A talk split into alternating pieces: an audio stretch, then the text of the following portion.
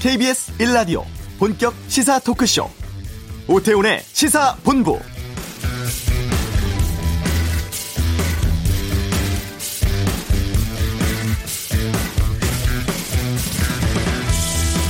침체한 독립운동을 진작시키고 상해 임시정부 활동에도 크게 기여했다. 1929년 광주 학생 독립운동에 대한 백범 김구 선생의 평가입니다. 일제강점기 3.1운동 60만세 운동과 함께 3대 항일 독립운동으로 인정받았지만 그동안은 온전한 평가를 받지 못했었습니다. 기념일조차도 폐지되거나 날이 변경되는 등 정권에 따라서 부침을 겪기도 했죠. 동문회 주관 행사로 전락해 정부 관계자가 참석지도 않았던 광주 학생 독립운동이 올해부터 정부 행사로 격상돼 보훈처와 교육부 주관으로 내일 광주에서 기념식을 갖게 됐습니다. 오태훈의 시사본부, 학생들이 주역이었던 항일운동에 대해서 지금의 후배들은 어떻게 생각하고 있는지 잠시 후에 알아보겠습니다. 대통령 시정연설과 정부 경제라인 교체설은 정두원의 시사점에서 살펴보고요. 내외신 기자와 함께하는 와치독은 특종받았으면서 출처를 밝히지 않은 언론들에 대한 여러 의견 듣겠습니다. KBS 라디오 오태훈의 시사본부 지금 시작합니다.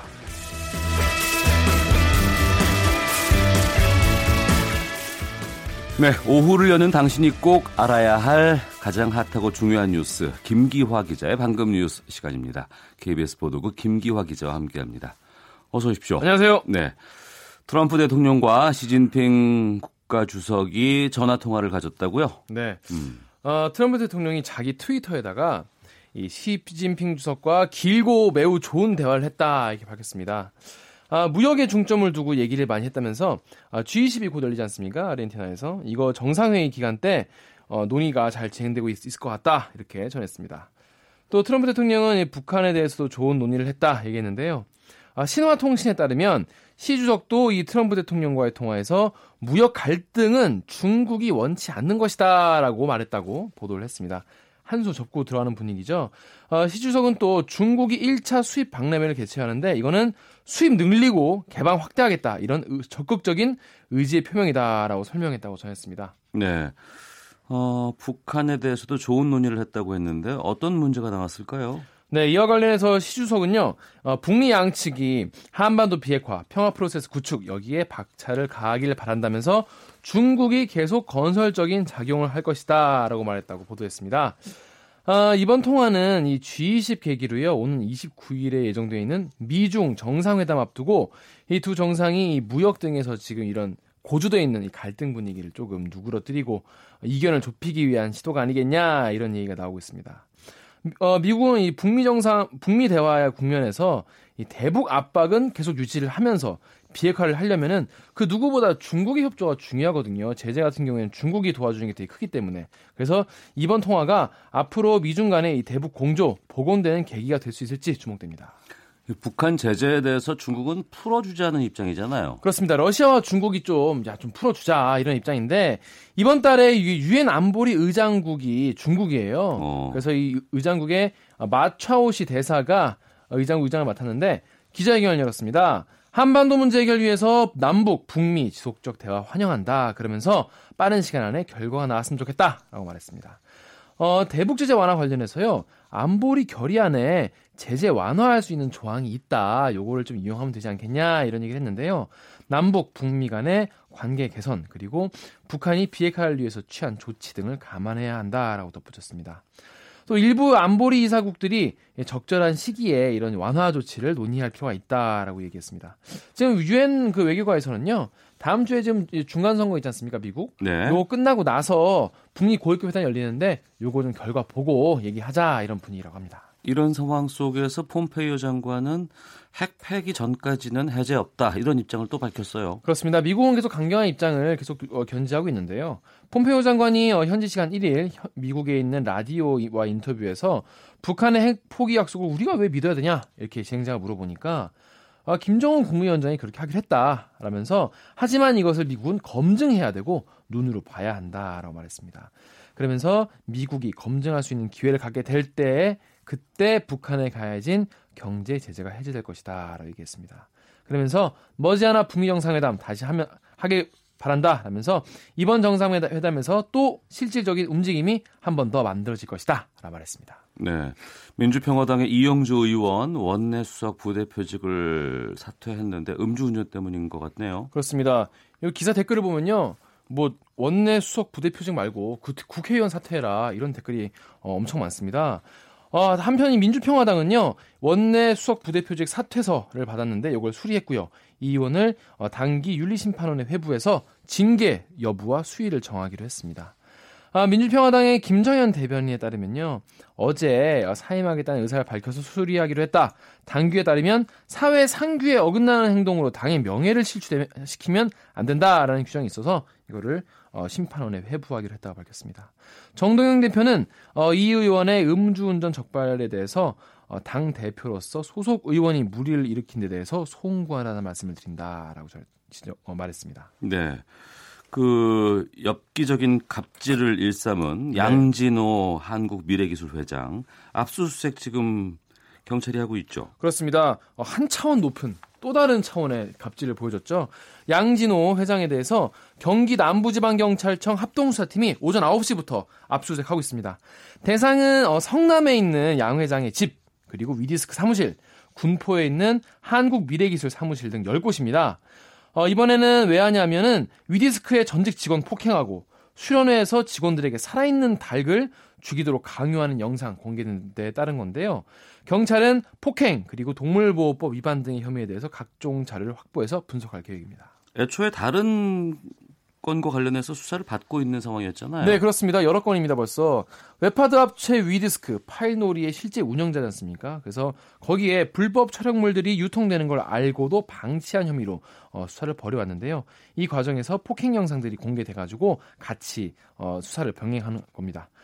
그래서 경찰은 이르면 다음 주 중으로 양 회장의 신병을 확보해서 조사를 이어갈 계획입니다. 네. 이재명 경기지사의 부인 김혜경 씨가 경찰에 출석했는데 해경군 김씨 논란 때문입니까? 맞습니다. 오늘 오전에 경기 남부경찰청 사이버수사대 피고발인 조사를 받기 위해서 출석을 했습니다. 김혜경 씨는 이 기자들이 심경을 물어보니까 아무 말도 하지 않고 곧바로 건물로 들어갔습니다. 이 해경군 김씨 사건이 뭐냐면요, 올해 초에 지방선거 경기도지사 민주당 경선에서 한 트위터 계정이 이 문재인 대통령에 대한 악의적인 글을 올려왔다면서 이 경선 상대였던 당시 전해철 의원이 선관위에 고발한 사건입니다. 이재명 지사와 부인 김혜경 씨는 이 의혹에 대해서 전면 부인하고 있습니다. 기존에 접수된 사건이 이미 송치가 된 상황이잖아요. 그렇습니다. 제일 큰 사건은 친형 강제 입원 사건이죠. 이외에도 3건이 있는데요. 이거 포함해서 3건이 있는데요. 친형 강제 입원 건은 6년 전에 이 지사가 성남시장일 때 보건소장 등 당시 시 소속의 공무원들한테 친형 재선 씨 정신병원에 강제로 좀 입원해라, 시켜라 라면서 지시하는 등 이 직권을 남용했다, 이런 의혹입니다. 경찰은 당시에 이 지자체장이 환자를 입원시킬 때는 필수로 거쳐야 하는 정신과 전문의의 대면 상담 절차가 누락돼 있었다. 그렇기 때문에 직권 남용인 것 같다라고 보고 있습니다. 하지만 이 배우 김부선 씨 스캔들 관련한 허위 사실 공표 혐의, 그리고 조폭 연루설 관련해서는 불기소 의견으로 사건을 송치했습니다. 네, 김기화 기자였습니다. 수고했습니다. 고맙습니다. 자, 이 시각 교통 상황 살펴보겠습니다. 교통정보센터의 박수영 리포터입니다. 금요일이라 교통량이 많은 데다 곳곳에 돌발 상황 때문에 밀리는 곳들도 있습니다. 서울 외곽순환고속도로 판교에서 구리 쪽으로 송파 부근에서는 승용차 관련해 사고가 있었는데요. 1, 2차로를 막고 이 처리 작업을 하고 있습니다. 성남부터 3km 구간 정체가 되고 있고요. 판교에서 일산 쪽으로 장수 부근에서도 버스와 승용차가 추돌하는 사고가 있었습니다. 지금 2개 차로를 막고 이 처리 작업을 하고 있는데 소래터널부터 이동하기가 힘듭니다. 이후로 토평에서 상일까지 속도를 내기가 어렵고요. 간선도로에서는 강변북로 구리 쪽으로 성산 부근에서 있었던 사고 여파를 받고 있습니다. 이후로 마포에서 반포까지 밀리고 있고, 올림픽대로 잠실 쪽으로 여의도부터 정체가 심합니다. 반포 부근에서 4차로를 막고 작업을 하고 있는데요. 여파로 부근 지나기가 어렵습니다. 20분 정도 예상하셔야겠고요. 이후로 청담까지 밀립니다. KBS 교통정보센터였습니다.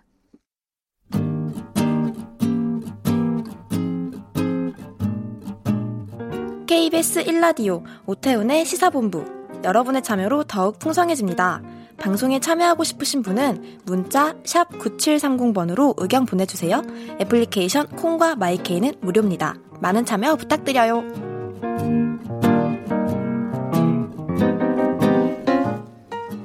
네, 앞서 1929년 광주 학생 독립운동을 말씀드렸습니다만 이 항일 학생 운동을 주도한 선배들의 정신을 후배들이 이어가고 있습니다. 90년 전 동맹 휴학과 독서의 활동으로 술렁였던 곳에서 지금의 학생들은 어떠한 뜻깊은 일을 또 하고 있는지 광주제일고등학교 학생회장 장민성 학생을 연결하겠습니다. 나와 계시죠? 예. 예, 안녕하십니까? 예, 안녕하세요. 예. 올해로 89주년을 맞은 광주 학생 항일운동에 대해서 먼저 소개를 좀 해주세요. 예. 광주 학생 독립운동은 1929년 11월 3일 광주에서 일어나 전국적으로 확산된 항일운동입니다. 일본 제국주의의 지배에 저항하여 일어났던 대표적인 민족운동으로 3.1운동 이후 최대 규모의 항일 독립운동입니다. 광주 학생 독립운동은 나주역 사건, 즉 일본인 남학생이 한국인 여학생의 댕기머리를 잡아당기며 희롱한 사건이 도화선이 되었습니다. 하지만 이는 표면적인 원인이며 실제로는 일본 기만적인 문화정책과 식민지 차별교육, 1920년대 이후 노동자, 농민, 학생운동의 성장 등 여러 가지 요인들이 복합적으로 작용하여 일어났습니다. 광주 학생 독립운동은 광주에서 시작되었으나 서울을 비롯한 전국적으로 확산되어 320개 학교 5만 4천여 명이 참여하였습니다. 네. 이는 당시 전체 학생의 절반 이상으로 수많은 학생들이 나라와 민족의 독립을 위해 일어선 대규모 항일 투쟁이었습니다. 네. 또한 예. 광주 학생 독립운동은 국내뿐만 아니라 해외로 확산되어 간도와 연해주, 상해, 그리고 일본에서까지 만세 시위가 일어나게 되었습니다. 네. 많은 걸 준비하셨고 또박또박 잘 읽어주셨는데 편안하게 네. 말씀하셔도 이제 긴장해가지고 예, 될 것 같습니다. 괜찮습니다. 네. 예, 네. 이 광주에 있는 학생들에게는 상당히 좀 이 활동들이 의미 있을 것 같기도 하고 또 네. 학교 선생님이라든가 부모님에게 들은 이야기도 있을 것 같은데 기억에 남는 것도 좀 소개해 주세요. 기억에 남는 거라 하면 일단은 광주 학생 독립운동이 일어난 11월 3일은 일본 메이지 왕의 생일인 명치절이었습니다. 예. 하지만 우리에게는 음력 12월 3일로 개천절이었는데요. 이날이 일요일임에도 불구하고 일제는 학생들을 등교시켜서 명치절 기념식을 하고 학교 근처에 있는 신사를 참배할 것을 요구했습니다. 예. 광주 학생 항일운동의 특징이 학생들이 학교를 단위로 조직한 지 대중운동이라는 점이었고 네. 이 중심에 이제 광주 제1고의 전신인 광주 고등보통학교가 있었던 거예요. 네. 그러니까 선배들의 이러한 마음, 정신을 기리는 운동을 지금 광주 1고에서도 하고 있다면서요? 예. 저희 광주 제1고 학생에서는 1920년대 최대 규모의 항일운동을 주도한 선배님들의 정신을 기리기 위해서 독립유공자 문패 달아드리기 모금활동을 진행했습니다. 예. 반별 대의원 회의를 열어서 명패 달기 안건을 대의원들에게 물어봐서 만장일치로 의결한 뒤에 지난 22일부터 23일까지 이틀 동안에 전교생 800여 명과 선생님을 대상으로 총 50만 3,250원을 모았습니다. 그 명패는 뭐라고 썼어요? 명패에 이제 보훈처에서 직접 이렇게 쓰는데요. 예. 여기 광주 이 사람들 독립유공자임을 알리는 성함과 예. 소개하는 글귀를 적는 걸로 알고 있습니다. 네. 이 명패, 문패 이런 거 요즘 다는 집들이 많이 없는 것 같은데 특별히 이렇게 문패를 선택한 이유가 있습니까? 독립운동을 펼쳐주신 독립유공자 선배님이나 후손 분들께 네. 자부심과 긍지를 느끼게 해드리고 독립유공자 이웃 분들이나 네. 지나다니시는 분들이 문패를 보고 우리 이웃이 독립유공자구나. 여기 독립유공자가 살고 있구나. 네. 이렇게 한 번쯤 생각을 하게 해보면 좋겠다 싶어서 시작하게 되었습니다. 네, 점심시간 벨이 울린 것 같아요. 아, 예, 지금 제가 학교 아니라 애들이 지금 뛰어가는 소리도 들리고 막 그럽니다. 아이고, 그렇군요. 고맙습니다. 예. 자, 모금하는 과정에서 뭐 기억나는 것들이 있으면 좀 말씀해 주시겠습니까? 기억나는 거라. 그 모금 활동을 하던 중에 그 어떤 3학년 선배분이 그 무덤덤한 표정으로 10,000원짜리에 한 장을 놓고 호련히 사라진 것과 그 학생들이 모금 활동을 하고 있는데 이 주변 친구들에게 그 모금 운동의 의의를 이야기하면서 그 너도 이렇게 모금을 하자 이렇게 모금을 독려하던 장면이 좀 인상이 깊어서 제 기억에 남습니다. 네. 그 모금액은 구체적으로 어떻게 사용을 하게 돼요? 일단은 그 모금액을 그 지난 29일에 그 전날식을 가져서 광복회에 전달해 드렸습니다. 네. 그 저도 전달식에 참가했는데 그 신문에도 보도되어 뿌듯한 기분이 들었고요. 그 광복회에서 문패 달기 성금으로 사용할 예정이라 합니다. 그 명패를 달기 위해서는 직접 다니기도 해야 되잖아요. 예. 그 내일 그 학생 운동 기념식이 있는데. 예. 그 중에서 그 광복회에서 문패를 달아드리는 행사를 하거든요. 네, 저도 이제 내일 그 행사에 학생 대표로 참가하고, 예.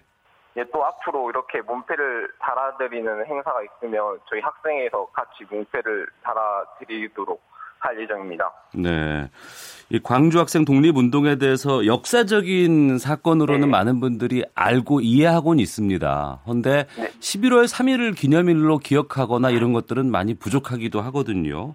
왜 이렇게 인지도의 차이가 있다고 보세요?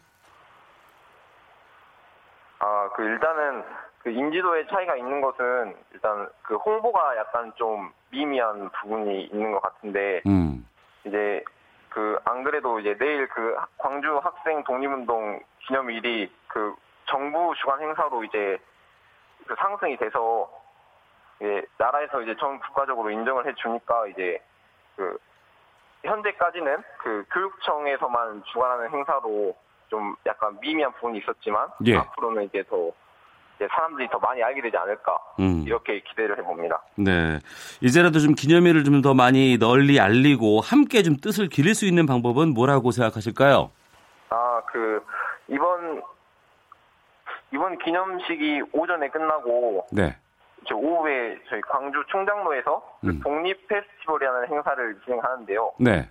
이것은 이제 광주 학생 항일 운동의 정신을 기리는 페스티벌입니다. 축제 구성은 학생들의 행위를 위한 활동도 있지만 그 항일운동 당시 선언문에 뭐 교우지간 회의에 학생 대표를 참여해라, 뭐 학생 장치를 보장해라 이러한 구절들이 있었거든요. 예. 근데 여기서 알 수 있듯이 그 학생 자치 정신을 읽는 활동들이 많이 있는데 이러한 축제의 규모를 키우면 기념일을 더욱더 널리 알리고 많은 학생들이 함께 뜻을 기르는 기회가 될 거라 생각합니다. 네. 앞서서도 잠깐 말을 했지만 이 광주 학생 독립운동이 올해부터 첫 정부 행사로 진행이 됩니다. 예. 이 소식을 들었을 때 기분이 어땠어요? 일단 저희 선배님들께서 국가와 민족의 독립을 쟁취하려 했고 그 민족적 차별을 철폐하기 위해 학생 독립운동을 전개하여 그 자랑스러운 선배로서의 모습을 보여주셨습니다. 그 작년에 2017년에도 제가 이 행사에 참가했거든요. 예. 그때는 그 교육청에서 주관하는 좀 소규모 행사였지만 1년 만에 행사가 격상해서 이와 같은 선배님들의 노고와 희생이 좀 전 국가적 차원으로 인정받는 것 같아 기분이 무척 좋았고 그다음에 뭐랄까 모교에 대한 자부심이 들었습니다. 네.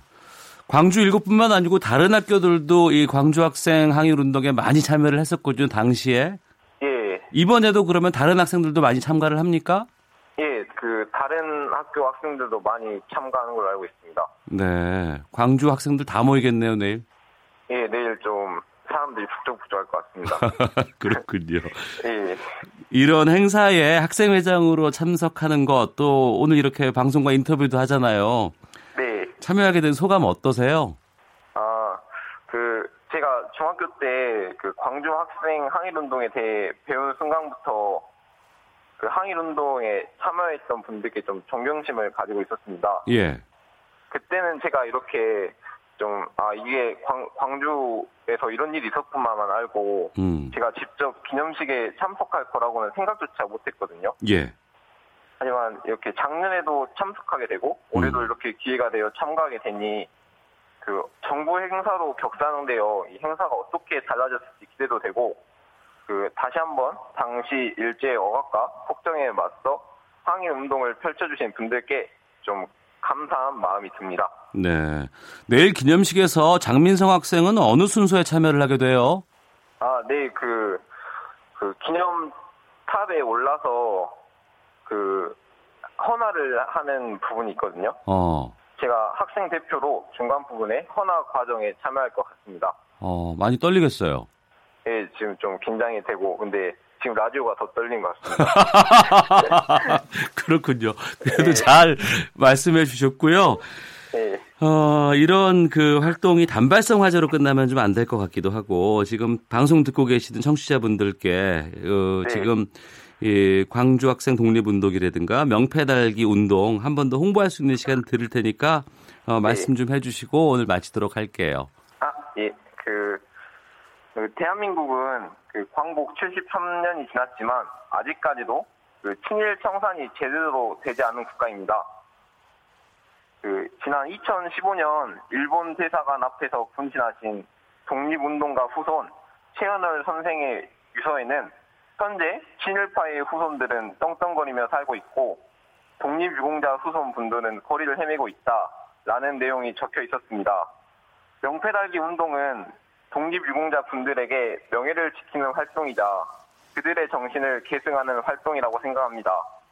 그 제가 곧 있을 광주광역시 고등학교 의회에 가서 광주 지역 회장들에게도 이 활동을 홍보하고자 합니다. 이 방송을 듣고 계시는 청취자 여러분의 관심이 이 명패 달아드리기 모금운동의 확산과 나아가 정의로운 대한민국에 기여할 수 있다는 생각이 듭니다. 청취자 여러분의 많은 관심 부탁드리겠습니다. 감사합니다. 고맙습니다. 겁나게 잘했어요. 선생님, 감사합니다. 예, 지금까지 광주제일고 학생회장 정민성 학생이었습니다. 말씀 고맙습니다. 네. 자, 9977 뒷번호 쓰시는 분께서 사연도 보내주셨네요. 광주 학생 독립기념일 기념식과 함께 전국적으로 기념하는 행사로 이어져서 많은 분들에게 널리 알려지길 바랍니다. 라는 것도 보내주셨습니다.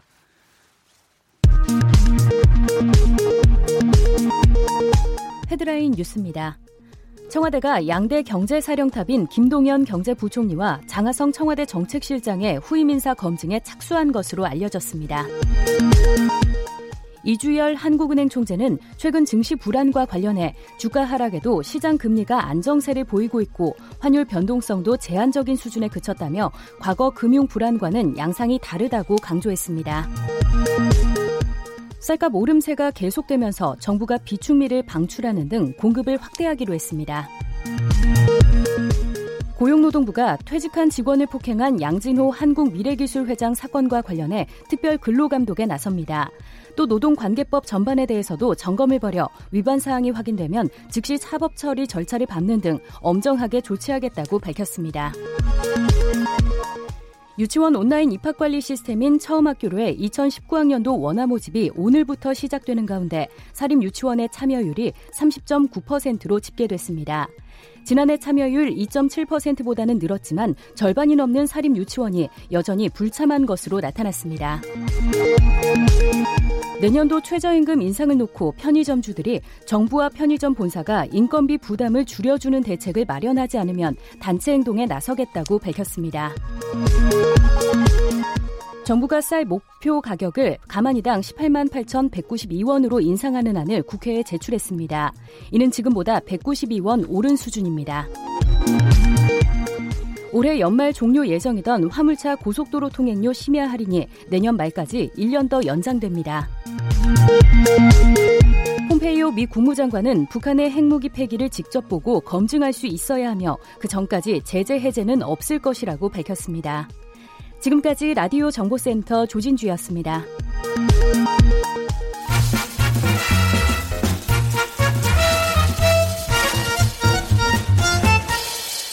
오태훈의 시사본부. 네, 한 주간에 있었던 정치 이슈들의 이면을 꿰뚫어보고 예측해보는 시간입니다. 정두원의 시사점. 오늘부터 금요일 1부에서 만나겠습니다. 정두원 전 의원을 연결합니다. 안녕하십니까? 네, 안녕하세요. 예, 먼저 이번 문재인 대통령 시정연설은 어떻게 보셨는지부터 좀 여쭙겠습니다. 네, 글쎄 여느 때 시정연설과 달리 분위기가 좋았던 것 같아요. 네. 야당 의원들하고도 뭐 악수하고 기립해서. 예전에는 안 그랬거든요. 야당 의원들 그냥 자리에 앉아있고 예. 그냥 냉랭하게 했는데 좀 나아진 것 같아요. 정두원 의원께서도 당시에 그 대통령 시정연설 네. 보셨을 때는 그때는 일어나셨어요? 앉으셨어요? 그러니까 제가 이제 노무현 대통령 들어올 때 자리에 앉아있었어요. 예예. 그러다가 이명박 대통령 들어올 때 야당 의원들이 자리에 앉아있으니까 그때 이제 후회가 되더라고요. 그러면서 이제 무슨 생각이 들었냐면, 지금 저 개인이 들어오는 게 아니라, 네. 대통령이란 자리가 들어오는데, 이거는 우리가 예의를 해줘야 되는 건데 내가 잘못했구나. 네. 사실, 제가 생각하는 대로 다른 사람도 생각할 겁니다. 그러니까 그런 식으로 바뀌어야 되겠죠. 그러면 이번에 여당 의원들은 당연히 박수도 많이 치고 했을 것 같기도 하고, 야당 의원들의 태도는 어떻게 보셨어요? 그러니까 옛날보다 많이 낮았는데 하여간 박수야 그건 또 별개 문제죠. 네. 내용이 마음에 안 들면 박수 안 칠 수도 있는 거죠. 물론 그렇긴 하죠. 예, 예, 예. 알겠습니다. 올해 내년 정부 예산안이 이제 470조 5천억 원이고 올해보다 이제 한 9.7% 증액됐는데 네. 이런 규모라든가 사업의 적정성은 어떻게 평가를 하십니까? 아유, 제가 예산을 어떻게 다 알겠어요. 근데 어쨌든 2008년 금융위기 이후 최대 이제 증가폭인데요. 예. 이제 굉장히 확장 예산이라고 할 수가 있죠. 이례적인 거죠. 그래서 이제 야당에서는 이제 되게 벼르고 있는 모양이던데, 글쎄요. 맨날 벼르지만은 또 나중에 가면 또 그냥 흐지부지 끝나더라고요. 아, 그래요? 봐야 돼요. 예, 왜냐면, 결국 정부 예산 줄이면은 또 거기 피해자들이 생기잖아요. 그러니까 야당도 그렇게 함부로 줄이지는 못해요. 근데 이제 예산안 처리라든가 법정 기한 이거 두고 좀 기싸움 많이 벌이곤 하지 않았습니까? 근데 이제 그거는 사실 이제 문제가 없어요. 왜냐하면 법이 12월 5일 날이 이제 법정 기한이거든요. 예. 그때까지 통과 못하면 정부 예산 원안으로 확장한다고 이렇게 돼 있기 때문에 그 법이 바뀐 다음부터는 시한을 지키고 있죠. 이번에도 마찬가지일 겁니다. 네. 그래서 그거는 법 개정 아주 잘했어요. 이전에는 항상 해넘기기도 하고 아이고, 그렇죠. 그냥 저 규격도 12월 31일까지 몸싸움하고 기다리고 이제 1월 1일 새벽 돼야지 통과하고 그랬는데. 예. 이제 그런 모습은 이제 없어졌죠. 자, 다음 주 월요일 5일입니다. 이때로 이제 여야정 협의체 예정돼 있는데, 네. 이 여야정 협의체는 어떻게 안착된다고 보실지 아니면 성과는 날지? 네. 여야정 협의체라는 게 사실 이번에 생긴 게 아니라, 네. 과거 어느 정권에서도 다 국회, 이제 대통령하고 이제 여야당 대표들 만나면 만든 거거든요. 네. 근데 제대로 가동되고 제대로 일을 해본 적이 없어요. 저는 이번에도 마찬가지일 거라고 보는데, 예. 두고 봐야 되겠지만, 그냥 한두 번만 나오고 끝날 겁니다. 예. 이 여야정 협의체 자유한국당에서는 누가 갑니까? 대표가 가죠. 원내대표. 그러니까 각 당 원내대표들이 만나는 거고, 정책위의장하고 같이 가는 거죠. 아, 그렇군요. 예. 자, 이제 본격적으로 좀 이번에 경제라인 교체에 대해서 좀 여쭙겠습니다. 예.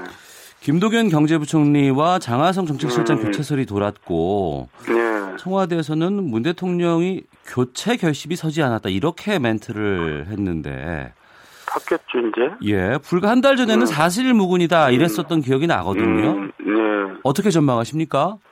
아니 이제 거의 확실해진 것 같아요. 후임자 하마평까지 나올 정도니까 예. 기정사실로 된 것 같고 어쨌든 이제 의미는 경제가 이제 심각하다는 걸 청와대에서도 인정한 거죠. 네.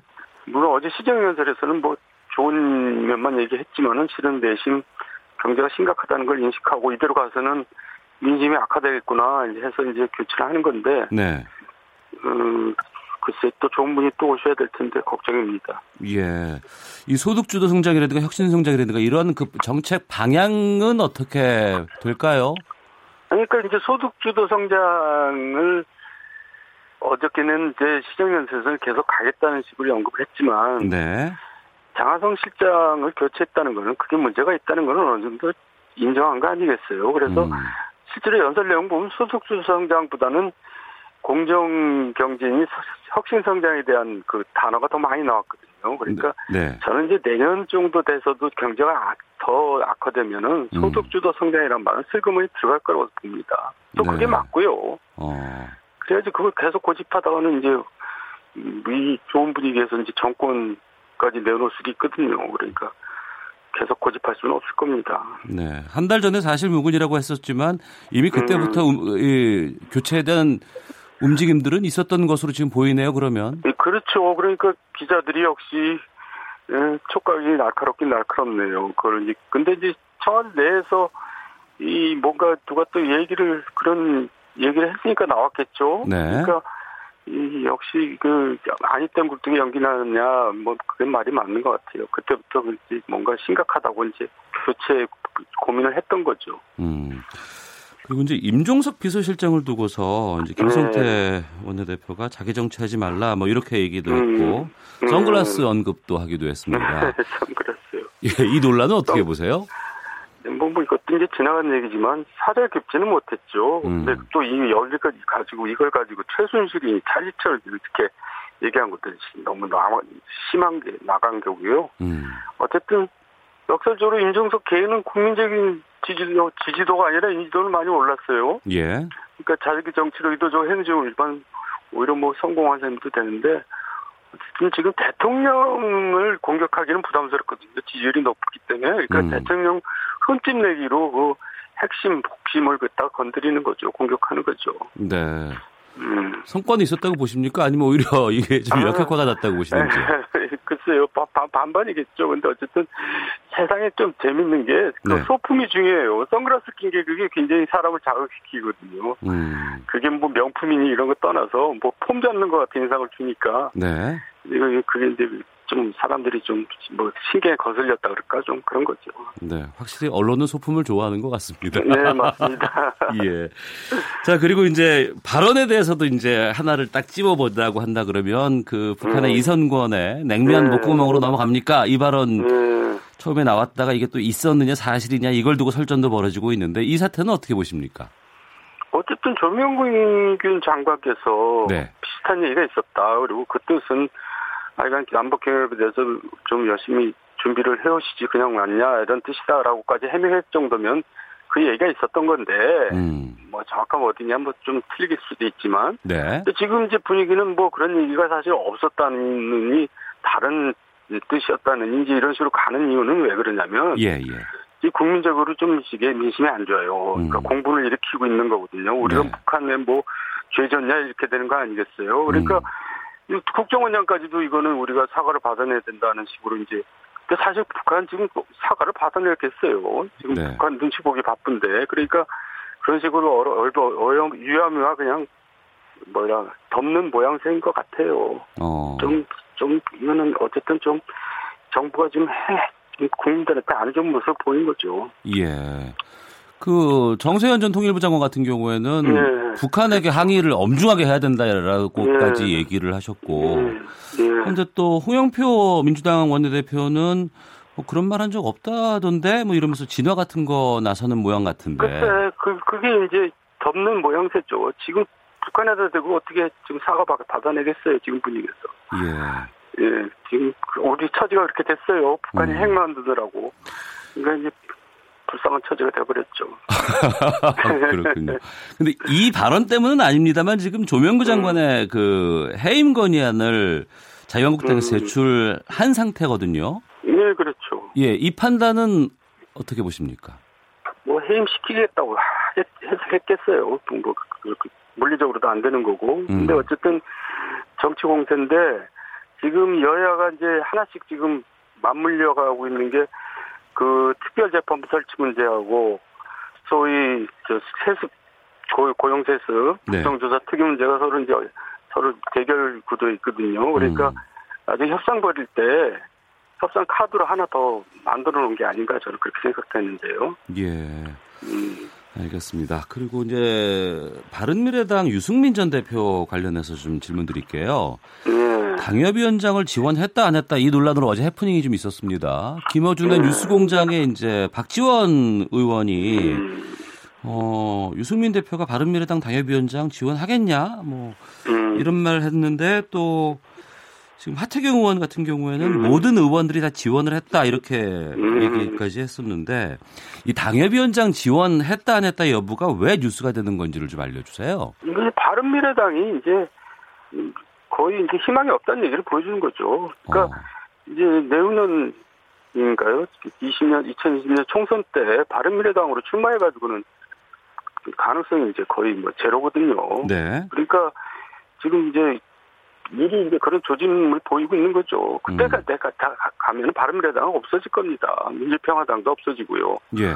그러니까 지금 마지못해서 남아 있는 거지만은 이미 마음들은 다 떠나 있는 거죠. 네. 그걸 보여주는 거라고 생각합니다. 그렇다고 해서 자유한국당이 그럼 다 흡수하지는 않을 것 같은데요? 그러니까 이제 자유한국당도 이름은 안 남아 있을 겁니다. 이름을 바꾸든지 다른 형태로 가는데 네네. 어쨌든 이합 집산이 이제 총선 앞두고 이루어져가지고 지금 현재 야당들은 정의당 빼놓고는 다 없어집니다. 네. 그러면은 그 보수 쪽은 어떻게 재편이 될까요?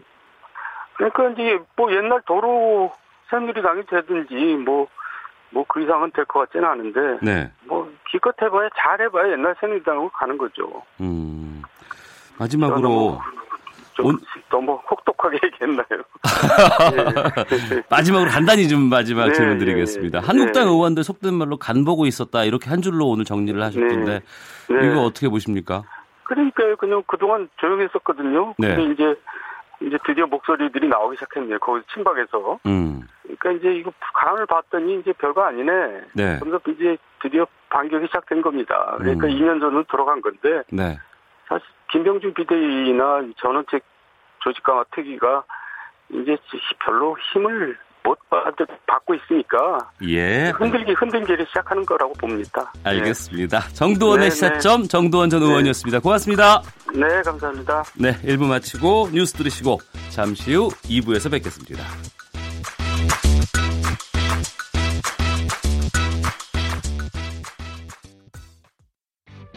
야, 아 왜? 점심시간에 뭐하냐? 자야지. 야, 그러지 말고 이거 한번 들어봐. 아, 뭔데? 지금 당장 라디오를 켜봐. 나른한 오후 깨울 시사 토크쇼. 모두가 즐길 수 있고 함께하는 시간. 유쾌하고도 신나는 시사 토크쇼. 오태훈의 시사본부. 네, 시사본부 금요일에는 한 주간의 언론 보도를 분석하고 비평하는 정상근 알파고의 감시견 와치독 시간이 있습니다. 정상근 전 미디어오늘 기자, 자만 아메리카의 알파고 신하 씨 외신 기자 두 분 자리하셨습니다. 어서 오십시오. 예, 안녕하십니까. 예, 국내 웹 하드업계 1, 2위 업체인 위디스크와 파일놀이 소유주 양진호 한국미래기술 회장이 전직 직원을 무차별 폭행하고 직원들에게 워크숍에 가서 일본도, 석궁 등으로 닭을 죽이라고 강요하는 장면이 공개가 됐습니다. 이 때문에 많은 분들이 충격을 받고 있는데 이 보도는 탐사 보도 매체 셜록이 뉴스타파와 협업해서 탄생을 했는데요. 2년간의 취재 노동과 국내에서 보기 드문 비영리 탐사 보도 매체 간의 협업 산물입니다.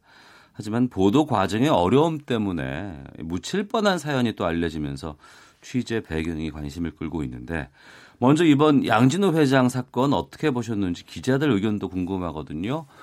알파고 기자부터 먼저 말씀해 주세요.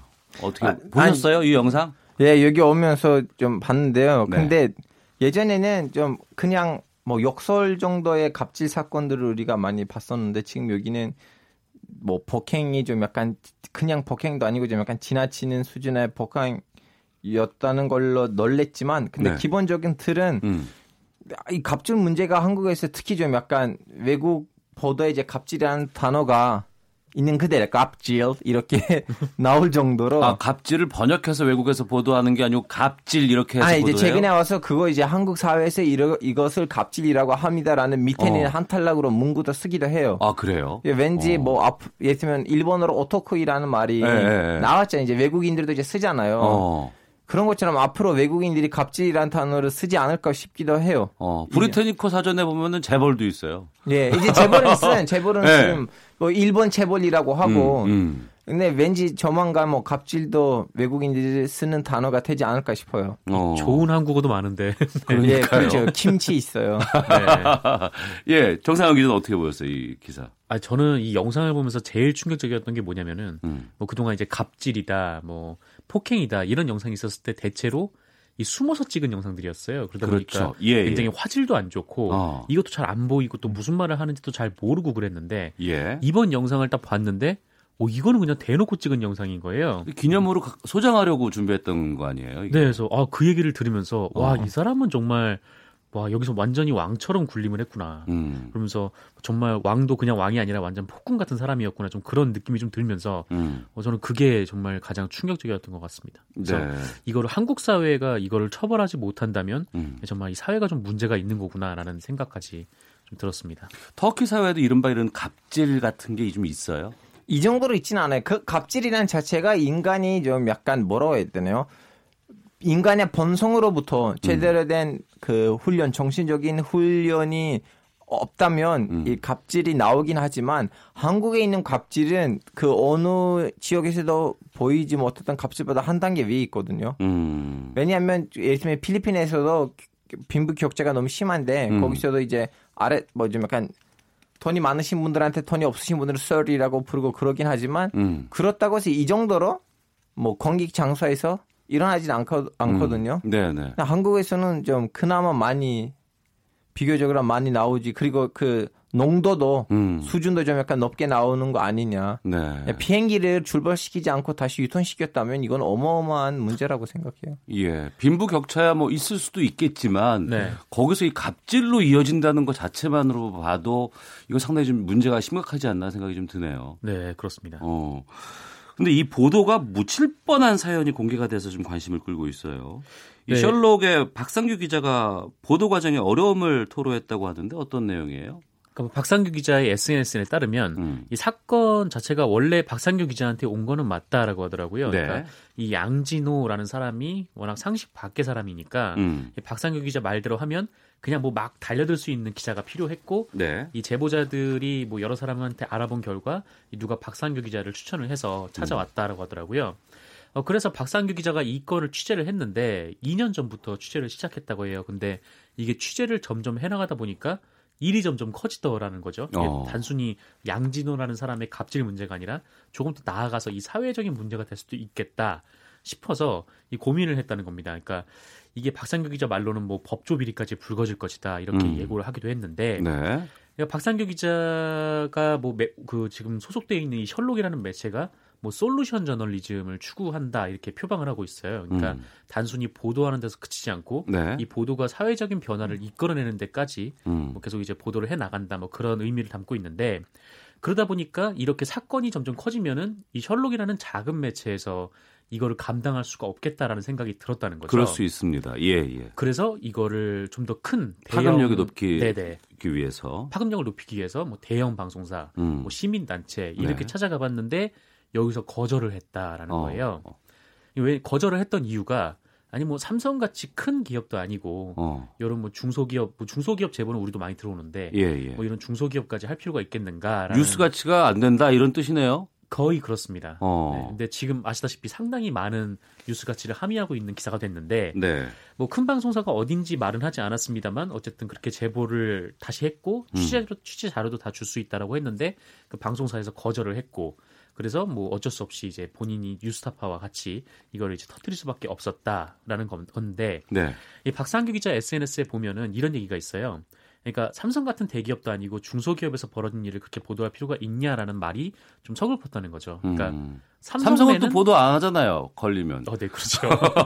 근데 이제 삼성맨들은 어려움에 처하거나 갑질을 당하면 방송사에 올 수 있는데 우리나라 대부분의 사람들이 중소기업에서 일하는데 그렇죠. 그럼 이 사람들은 어디를 갈 수 있겠느냐 좀 이런 얘기를 하면서 좀 서글펐다 이렇게 얘기도 하기도 했습니다. 예, 뭐 방송사뿐만 아니라 시민단체도 도움 요청했는데도 네네, 거절했다는 시민단체도. 글까지 지금 올려나와 있는 상황인데 네네. 이 관련해서 이제 후속 보도가 좀 나와야지 구체적인 내용들을 좀 알 수 있을 것 같고요.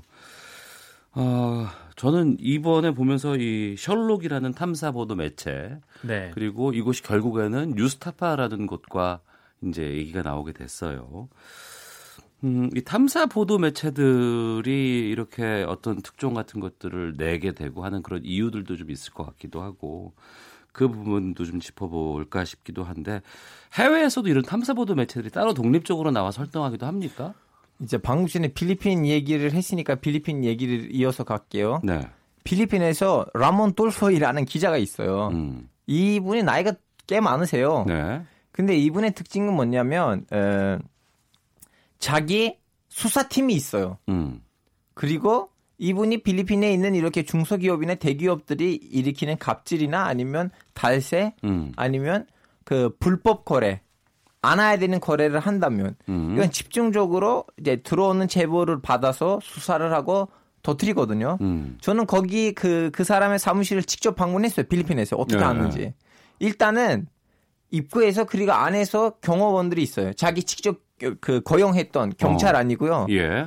그리고 안에는 한 20명 가까이 사람이 일해요. 그리고 자꾸 이렇게 딱 봐도 돈이 없어 보이는 분들이 그분을 찾아와서 사진이나 뭔가를 갖다 주고 그러거든요.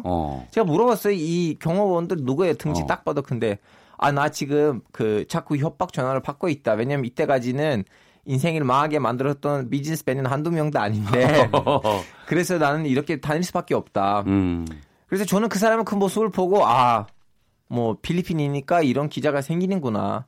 한국은 그나마 그래도 법치주의가 제대로 돼 있고 언론사들 그나마 이제 윤리 에틱이 있으니까 이 정도의 네. 인물이 영웅이 필요 없지만 그래도 너무 감동을 받았어요. 근데 이분이 또 좋은 일이 생겼죠. 이분이 밀어주는 사람이 대통령 됐어요. 두테르테. 아 그래요? 예, 둘이 너무 갑자기 이 반전인데 이게. 그렇군요. 두테르테를. 네. 그거 사석에서 제가 좀 듣도록 하겠습니다. 이번에 이제 보도가 된 게 이제 셜록이라는 매체고 네네. 기자가 4분밖에 안 계시다고 들었어요. 지금 현재 네네. 셜록에는. 그리고 이제 앞서 파급력을 높이기 위해서 메이저라고 얘기하는 흔히 방송사나 신문사 안 됐고 뉴스타파와 함께 협업을 통해서 공개를 했는데 네. 이게 파장이 커지다 보니까 앞서 말씀하셨던 메이저 언론사들이 이걸 다퉈서 보도를 하기 시작합니다. 네. 저희 KBS도 마찬가지죠. 그런데 이 보도의 출처를 언급하지 않는 부분들이 좀 문제가 되고 있거든요. 네. 그러니까 이 보도가 나온 게 된 게 처음에 단독 보도를 한 게 셜록이라든가 뉴스타파다라는 것들을 왜 이렇게 메이저 언론사들이 언급을 안 해요? 이게 그냥 관행처럼 그러는 것 같아요. 근데 관행? 그나마 지금은 좀 많이 좋아졌습니다. 근데 예전에는 정말 뭐랄까 하여튼 작은 매체들이 이런 걸 보도를 하면 그냥 작은 매체들은 이름을 안 쓰는 경우가 굉장히 많아요. 특히 뭐 대형 언론사, 뭐 방송사들은 물론이고 뭐 대형 일간지들도 이 작은 매체들을 인용을 할 때는 거의 그 인용 출처를 밝히지 않고 네. 오히려 역으로 만약에 조선일보나 KBS나 이런 대형 매체에서 보도를 하면은 거의 대부분이 다 출처를 명기를 하는 일들이 있죠. 그러니까 예. 이 큰 매체들이 작은 매체들을 것을 가져다 쓰는 게 좀 부끄러워서 그러는 건지 잘 모르겠는데 뭐 어쨌든 이런 것들이 이 작은 매체 기자들한테 굉장히 좀 불만으로 많이 쌓여왔고 네. 뭐 그럴 때마다 뭐 제가 있던 매체에서도 계속 전화를 해서 항의를 하던가 뭐 그런 일이 있었거든요. 그러다 보니까 그나마 많이 좋아진 게 지금 이 수준입니다. 네.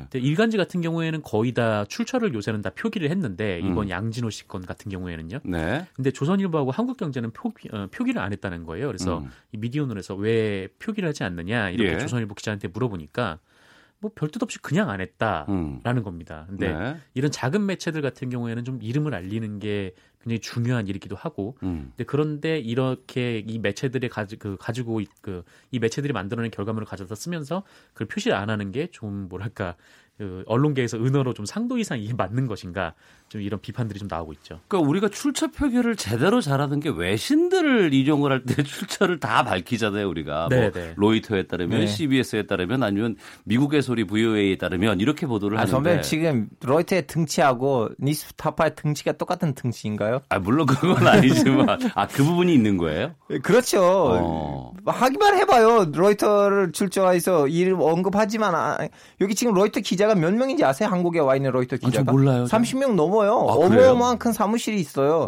뭐 변호사까지도 있고. 어마어마한 일이 벌어질 거예요. 그냥 뉴스타파를 안 했다면 뭐 전화해서 시비만 걸겠지 뭐 더 이상 문제가 없을 거 아닌가 이런 상황이에요 지금은. 근데 이런 관행들은 좀 바뀌어야 되잖아요. 그렇죠, 바뀌어야 되죠. 특히 뭐 셜록, 뭐 뉴스타파 이런 매체들 같은 경우에는 뭐 다른 대형 매체들은 뭐 대기업으로부터 돈을 받거나 아니면은 뭐 광고를 받거나 아니면은 뭔가 이제 온라인으로 유도를 해서 포털에 등록이 돼 있어서 포털을 통해서 유입되는 사람들을 통해서 광고 수익을 얻어내는 이런 수익 모델이 있단 말이죠. 근데 네. 뭐 셜록 같은 경우는 뉴스타파는 뭐 포털에 들어가 있긴 하지만 이 셜록 같은 경우에는 포털에서도 노출이 안 되고 있는 상황이에요. 그래서 이런 매체들은 이제 후원에 대체로 많이 기대는데 네. 그렇기 때문에 자신들이 뭔가 엄청난 이제 결과물을 내고 그 결과물을 바탕으로 우리 같은 작은 매체도 좀 도와줄 필요가 있다. 그래야 이제 더 이런 기사가 나올 수 있다. 이걸 알려야 되는데, 근데 이 출처를 표기하지 않고 그냥 가져가 버리면은 그런 기회를 박탈하는 거죠. 이 반면에 네. 대형 언론사들은 그 컨텐츠를 가져다 씀으로써 자기 PV를 통해서 또 광고를 광고 수익을 창출하는 그런 것도 있고요. 예. 그래서 이런 거는 굉장히 좀 불공정하고 또 문제라고 악순환이라는 말이죠. 기사는 저작권이 없어요? 기사 저작권이 있죠. 네, 있는데 그냥 출처 표기 없이 그냥 갖다 쓰더라고요. 이런 부분에 대해서 소송으로 이어지는 것까지는 제가 보지 못했습니다. 그리고 이제 이런 뭐 셜록이라든가 뉴스타파 같은 이런 작은 언론들이 이제 탐사 보도 영역으로 많이 이제 일을 하게 되고 이제 깊이 있는 그런 분석 있는 그런 기사를 많이 내곤 하거든요. 이전에 있었던 방송사라든가 신문사에서 그냥 그 매일매일 쏟아지는 그런 기사들 말고 2년 동안 준비를 했다거나 이런 탐사 보도 같은 것들 기자들은 좀 이런 부분에 좀 로망 같은 거 있지 않습니까? 있죠. 뭐 근데 로망을 가지고 누가 입사해요? 꼬박꼬박 나오는 월급을 생각하고 입사하는 건데 굉장히 한국적인 사람인데 아, 로망과 현실은 다르다. 로망을 가지려면 뭐 사귀고 뭐 여자친구를 만들고 그럴 건데 누가 로망을 가지고 뭐 입사를 하겠어요. 근데 사실 이런 거 보면은 좀 뭐랄까 하여튼 기자들로서는 마음 한쪽에 뭔가 좀 불타오르고 뭐 그런 게 있죠. 예. 저렇게 좀 중요하고 뭐 약자들 편에 서고 이런 보도를 해야 되는데 뭐 네. 그런 꿈도 있는데 근데 사실 이 한국의 그냥 일반적인 매체에 속한 기자들이 이런 보도를 하기는 정말 힘들어요. 뭐 큰 대형 언론사 같은 경우에는 조금 약간 인력 조정에 탄력이 있어서 그게 네. 가능할지 몰라도 뭐 거의 대부분의 기자들이 뭐 작은 매체에서들 일을 하니까 네. 이런 작은 매체에서는 그냥 일어나는 사건의 뒤만 쫓아가기도 좀 힘든 그런 상황이죠. 그러다 보니까 네. 좀 이렇게 일이 재미없고 또 지루하고 이렇게 좀 아니 이런 네. 거 있어요. 이제 한 곳에 기자 일하면 이제 저는 다른 언론사는 못 봤지만 기본적으로 하루에 한 탄이라든 단락 2개 정도라도 기사를 쓰고 사무실에 자주 이렇게 갔다 왔다 해야 되고 그러는 건데 이런 점 약간 담사 기사를 쓰려면 마치 좀 약간 경찰처럼 FBI 수사대처럼 그렇죠. 예, 뭐 예. 거기 주변에 집을 빌리고 거기서 자고 일어나고 완전 좀 약간 특공대처럼 쫓아다녀야 되는데 그걸 할 수 있는 환경을 만들 수 있는 언론사가 거의 없어요. 대형 언론사이더라도. 네. 그거는 좀 일단은 뭐라고 해야 되나 그 국민의 그러한 이러한 탐사 보도들을 얼마나 많이 읽고 싶고 있다는 그 자체를 받아들이고 거기에다가 투자를 해야 됐는데 네. 아직도 그냥 연예인 기사 내면서 시청 클릭수를 올리자 그러한 수준이에요. 네. 안타깝게도 예. 그 기자들이 다 하나의 이슈만 취재를 해서 오랫동안 그걸 취재해야 되는데 지금은 이제 그 페이지 뷰를 통해서 인터넷에 몇 명이 클릭했냐에 따라서 그 수익을 얻는 모델이다 보니까 그게 이제 쉽지가 않죠. 네, 앞서 알파고 기자가 그 뭐 로망보다는 현실이 중요하다라는 그러니까 현실에 의존할 수밖에 없다라는 네. 말씀을 하셨는데 또 이런 뭐 셜록이라든가 이쪽에 계신 분들은 생계 대신에 또 보도를 위해서 발로 뛰고 있는 부분이거든요. 네네. 조만간 저희 시사본부에서 이 관련된 분들 한번 좀 모셔서 인터뷰라도 좀 해보고 직접 좀 얘기를 들어보는 시간.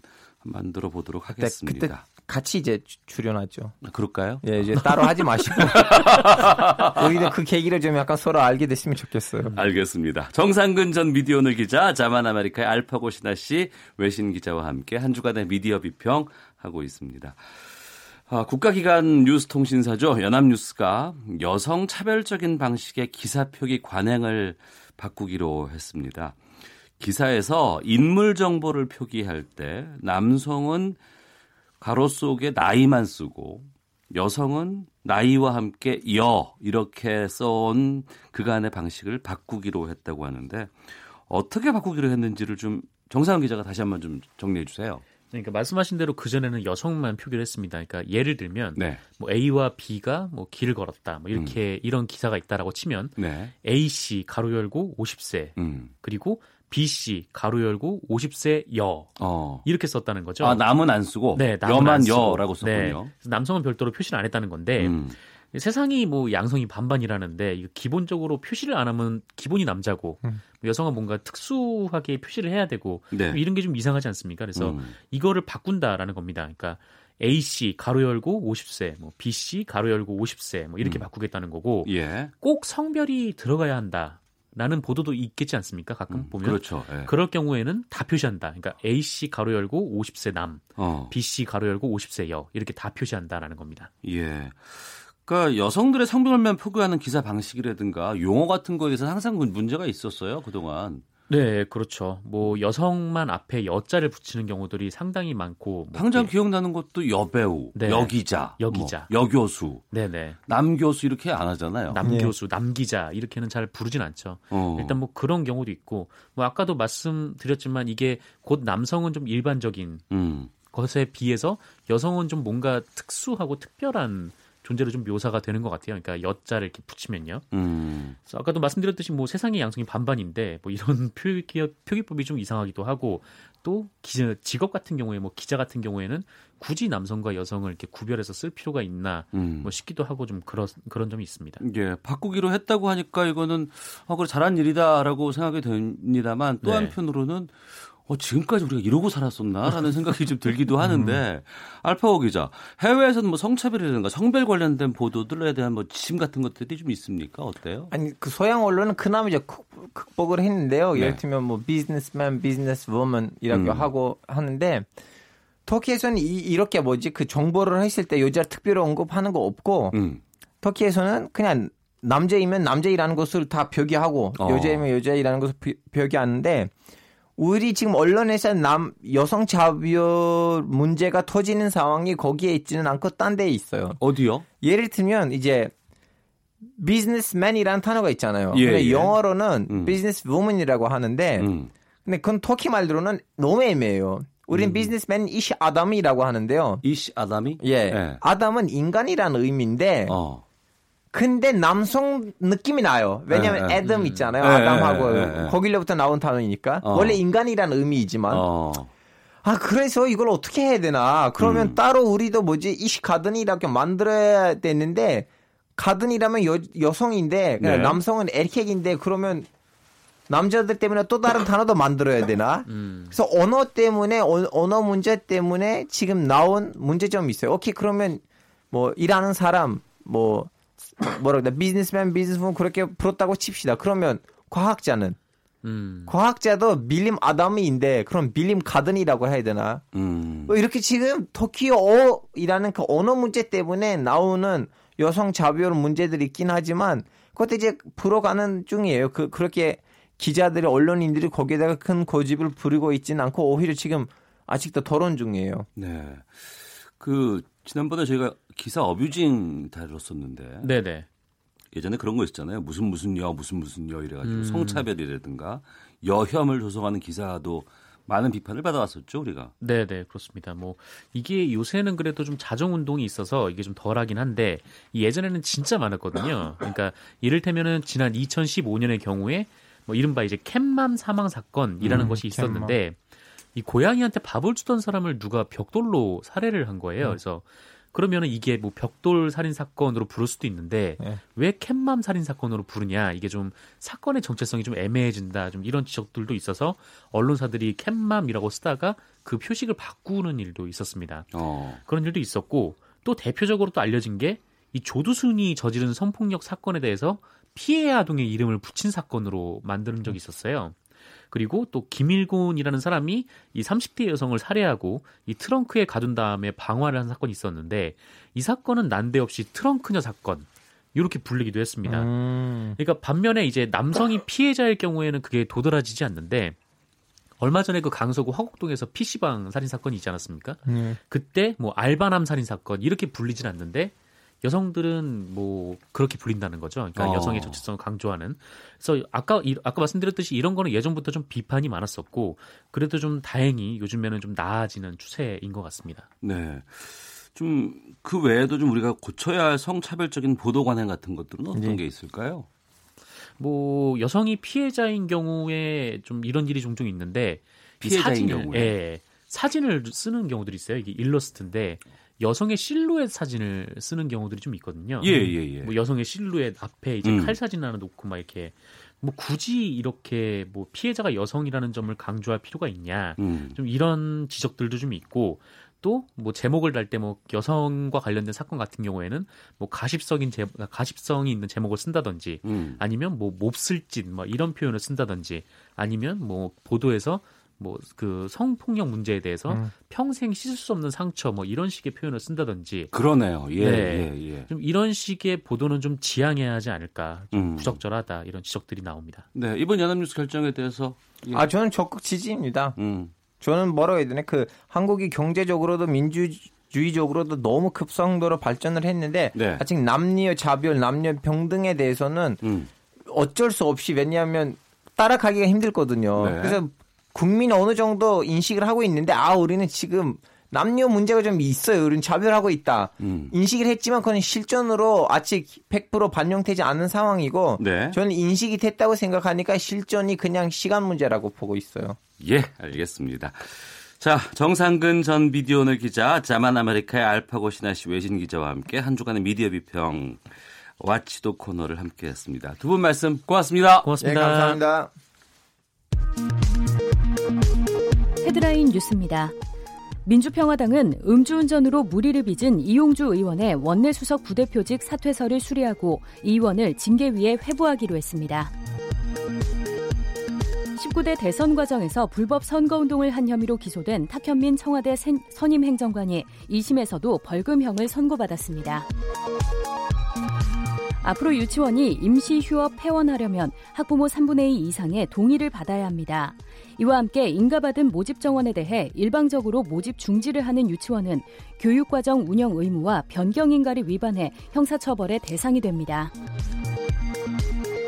1984년 5월 이후 삼성전자 반도체와 LCD 생산 라인에서 근무하다가 백혈병에 걸린 피해자는 최대 1억 5천만 원의 보상을 받을 수 있게 됐습니다.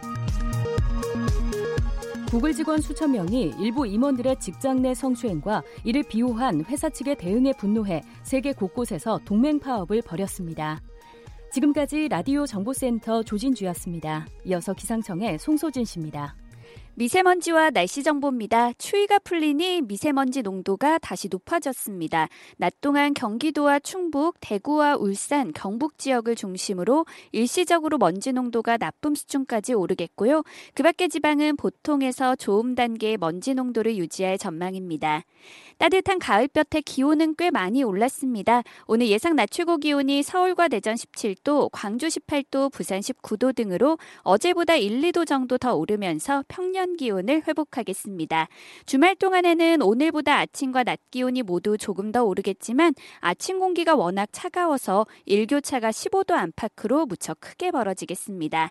하늘은 당분간 대체로 맑겠습니다. 때문에 대기가 점점 더 건조해지니까요. 불조심하시기 바랍니다. 현재 서울의 기온은 16.7도입니다. 미세먼지와 날씨 정보였습니다. 이어서 이 시각 교통 상황을 KBS 교통정보센터 박소영 씨가 전해드립니다. 서울 외곽순환고속도로에 사고 여파를 받는 곳들이 있습니다. 먼저 판교에서 구리 쪽 성남 부근인데요. 사고가 발생해 일대에 지나기가 어렵습니다. 이후로 광암터널 안에서도 사고가 있었는데요. 1차로를 막고 처리 작업을 하고 있어서 뒤로 3km 구간에서 밀립니다. 그 밖에 서해안고속도로 서울 쪽으로 팔곡터널 부근에서는 3차로에서 작업을 하고 있습니다. 여파로 매송부터 밀리고 있고요. 서울 시내 간선도로에서는 올림픽대로 잠실 쪽으로 동작 지나서부터 밀리고 있는데요. 반포 부근에서 4차로를 막고 작업을 하고 있습니다. 이후로 성수 분기점 부근에서 밀리고 있고 강변북로는 마포에서 반포까지 20분 정도 걸리고 있습니다. 서부간선도로 안양 쪽으로 또 교통량이 늘었습니다. 목동교 부근과 고척교에서 금천 사이로 밀리고 있습니다. KBS 교통정보센터였습니다.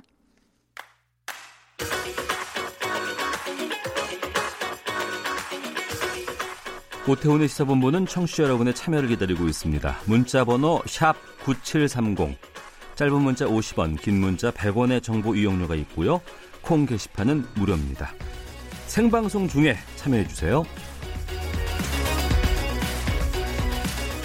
불필요한 것을 버리기로 했다. 집착에서 벗어나겠다. 중국 최고 인기 배우죠. 판빙빙이 엊그제 자신의 고가 명품들을 중고품 거래 사이트에 내놓으면서 남긴 말이라고 합니다. 처음 탈세 의혹에서 잠적에다가 세금 완납으로 이어지는 이 판빙빙 사건의 이면에 시진핑 주석의 향후 국가 운영 전략이 담겨있다. 이런 얘기가 있습니다. 도대체 이게 무슨 이야기인지를 찬찬히 좀 살펴보겠습니다. 한중콘텐츠연구소 김원동 대표와 함께합니다. 어서 오십시오. 예, 반갑습니다. 예, 판빙빙과 시진핑 주석의 국가 운영이 어떻게 연결되는지는 좀 잠시 뒤에 좀 보겠고, 예, 어려운 얘기부터 좀 들어가 보겠습니다. 미중 무역 분쟁 때문에 트럼프 행정부가 경제적, 정치적으로 상당히 이득을 보고 있다 이런 분석도 많이 있던데 중국 쪽은 불만 높을 것 같고, 무역 분쟁 관련해서 실제 베이징 분위기가 어때요? 뭐 실제적으로 관세나 이런 것들이 무역 분쟁이 실제로 진행된 게 지난 7월이었으니까 예, 아직 뭐 북경 일반 시민들이 물가 체험이나 이런 것으로서 뭐 가격 폭등이 있다거나 이런 것들로 체험하기는 좀 이른 분위기고요. 다만 이제 혹시 따이공이라고 아세요? 따이공이 뭐예요? 그 요커를 가장해서 우리나라에 와서 이제 막 새 뭐 면세점 있는 물건을 싹쓸이했다 뭐 이런 얘기들을 저희가 보따리상 뭐 보따리상 이게 이제 보통 일반 개인 소비자들의 그 부탁을 대리심 받아서 대리 구매하는 사람들을 얘기하는데 네, 얼마 전 9월 28일에 네, 어떤 따이공이 블로그에다가 오늘 9월 28일 암흑의 날, 따이공들에게 암흑의 날이다라고 선언한 바 있었는데요. 그날 갑자기 이제 9월 28일 날 중국 세관 당국에서 네, 원래는 이제 개인 소비자들이 이렇게 물건을 사갖고 들어오는 거는 관세를 안 매겼었는데 갑자기 그날 폭탄 관세를 부과하면서 네, 한 상해 한 세관에서만 1,600억 원어치의 물건을 압류당했다고 하더라고요. 그래요? 예, 예. 그래서 뭐 이제 사실 사드 지난 2년간을 봤을 때 원래 이런 부분까지는 사실 그렇게 중국 당국에서 이렇게 제한을 가진 않았었는데 이제 이런 것들을 보고 나면 혹시 이런 부분은 미중 무역 분쟁을 장기전을 대비해서 네, 이제 세수 확대를 좀 노리고 외화 유출을 좀 막겠다는 어떤 의지가 좀 보이는 그런 부분도 있다고 봐서요. 네, 아마 이런 것들을 보면 좀 앞으로 점점 소비 심리가 좀 위축될 거라고 좀 전망을 하고 있습니다. 뭐 무슨 뭐 제품에 관세를 부과하겠다 이런 얘기들은 이전부터 여러 번 써왔었고 또 당하기도 했었고 했습니다만 최근에 미중 간의 이런 무역 분쟁 같은 경우에는 좀 길게 하고 있지 않나라는 생각이 좀 들거든요. 여기에 대해서 중국에서는 어떻게 보고 있어요? 사실 초반에는 서로 간에 아마 약간의 좀 오판은 있었던 것 같아요. 뭐 중국에서는 트럼프가 뭐 기업가 출신인데 네, 뭐 중간 선거 앞두고 약간 인기 좀 얻어보려고 하는 일시적인 조치다라고 생각했던 것 같고, 뭐 트럼프 또 또한 뭐 미국에서도 중국이 좀 이렇게 세게 좀 처음에 압박을 하면 네, 좀 쉽게 굴복하고 협상 테이블에 나오지 않을까 이런 생각을 했던 것 같은데요. 네, 근데 일단은 좀 그런 부분에 있어서는 미국에서는 먼저 좀 잘못 봤던 게 이 중국 지도자들이 옛날부터 굉장히 체면을 중시하지 않습니까? 체면, 예. 예. 근데 그 체면이라는 부분을 생각 안 하고 서구적인 사고 방식으로 계속 압박만 하면 어떤 뭔가 가시적인 성과가 있을 거라고 봤던 건데 네, 이미 중국 입장에서는 전 세계 사람들 앞서 망신을 당할 만큼은 당한 거죠. 그러니 이제 이런 부분이 이제 쉽게 이렇게 풀어질 것 같지는 않고요. 아무래도 많은 전문가들이 생각하기에 네, 이게 좀 장기전으로 가지 않을까 이렇게 좀 생각하고 있고 당연히 뭐 미국, 중국에서 불만은 있겠지만 예, 그런 부분에 대비해서 지금 허리띠를 졸라매는 어떤 그런 캠페인도 좀 벌이고 있는 실정입니다. 아, 그렇군요. 그 미중 무역 분쟁이 미국의 경기 부양, 뭐 무역 적자 해소 이거를 위해 시작된 액션이다. 표면적으로는 그렇게 알려져 있었거든요. 이건 어떻게 보세요? 그건 표면적으로 그렇게 알려진 거고요. 네, 뭐 제 개인적인 사견으로는 사실 뭐 중국도 그렇고 미국도 그렇고 중국이 뭐 군사력이나 경제력으로 미국이 아직까지 상대가 안 된다는 건 서로들도 다 잘 알고 있습니다. 네, 단지 근데 이번에 뭐 역설적으로 자유무역을 그동안 그렇게 주창해왔던 미국이 보호무역으로 돌아서고 보호무역을 할 줄 알았던 이제 중국이 자유무역을 주창하고 있지 않습니까? 그러네요. 즉 WTO라는 가입을 통해서 중국이 굉장히 고속 성장을 했는데 그랬죠. 네. 원래는 미국이 주도적으로 만든 게 WTO였고요. 거기에서 사실 미국이란 나라가 자기 국익을 위해서 WTO를 갖다가 밀고 나갔던 건 사실인데 네. 오히려 자기네 나라를 위해서 만들어놓은 조약을 통해서 중국이 가장 큰 그 이득을 보고 있는 거죠. 근데 그런 부분이 일단 장기간 이제 지속되니까 그런 부분이 약간 좀 맞득치 않았을 거고요. 두 번째는 뭐 AI나 혹은 이제 5G 같이 네. 그 이제 미래 글로벌 경제를 선도해야 되는 어떤 미래 4차 산업혁명의 핵심 기술에 있어서 중국이 이제 팔로워가 아니라 네. 오히려 선도자로서 이제 미국보다도 훨씬 더 기술적 우위를 갖고 치고 나가는 것에 있어서 일종의 약간 향후의 글로벌 거버넌스에 있어서 주도권을 위한 또 싸움이라고 봐야 될까요? 뭐 그런 일환으로 좀 보는 측면이 좀 더 올바른 것 같습니다. 아 그렇군요. 좀 그러한 것들을 실제적으로 좀 보여주는 사건인 것 같습니다. 그러니까 중국 배우 판빙빙 사건이 뭐 저희도 이제 이 시간 통해서도 좀 다뤄본 적이 있었는데 이게 단순히 그냥 뭐 탈세 이런 얘기가 아니고 미중 무역 분쟁과의 연관지어서 볼 필요가 있다라고 말씀을 하신 것으로 알고 있어요. 좀 차근히 보겠습니다. 먼저 판빙빙 사태 좀 간단히 정리를 좀 해주세요. 뭐 판빙빙 사건은 이미 뭐 한국에서도 너무 많이 돼서 특필이 됐었기 때문에 근데 이제 그것이 제가 개인적으로 안타까운 것은 어떤 개인 연예인의 뭐 성상납 스캔들이나 어떤 뭐 연예인의 추문 이런 식으로 가십거리만 달아졌던 부분이 약간 좀 아쉬웠고요. 예. 사실 그거는 그 지난 20년간 중국 경제 발전과 함께 영상 산업도 굉장히 고속 성장을 거듭해 왔거든요. 예. 그런데 일면에는 연예인들의 개런티가 하늘 높은 줄 모르고 상승해 왔었습니다. 그래서 최근에는 뭐 심하게는 영상 제작비의 한 70%까지도 연예인들 개런티가 차지하고 있었다는 보고가 있었거든요. 그런데 이렇게 제작비 예산은 계속 높아지는데 뭐 개런티가 워낙 많은 부분을 차지하니까 네. 제작비는 많다는데 퀄리티는 오히려 더 옛날보다도 더 안 좋아지는 거죠. 아, 그러니까 뭐 작품의 질은 더 떨어지는데 예, 예. 제작비는 올라가 있고 그러니까 이런 부분에 있어서 중국 정부가 이미 오래전부터 이런 만연된 문제들을 개선하려고 네.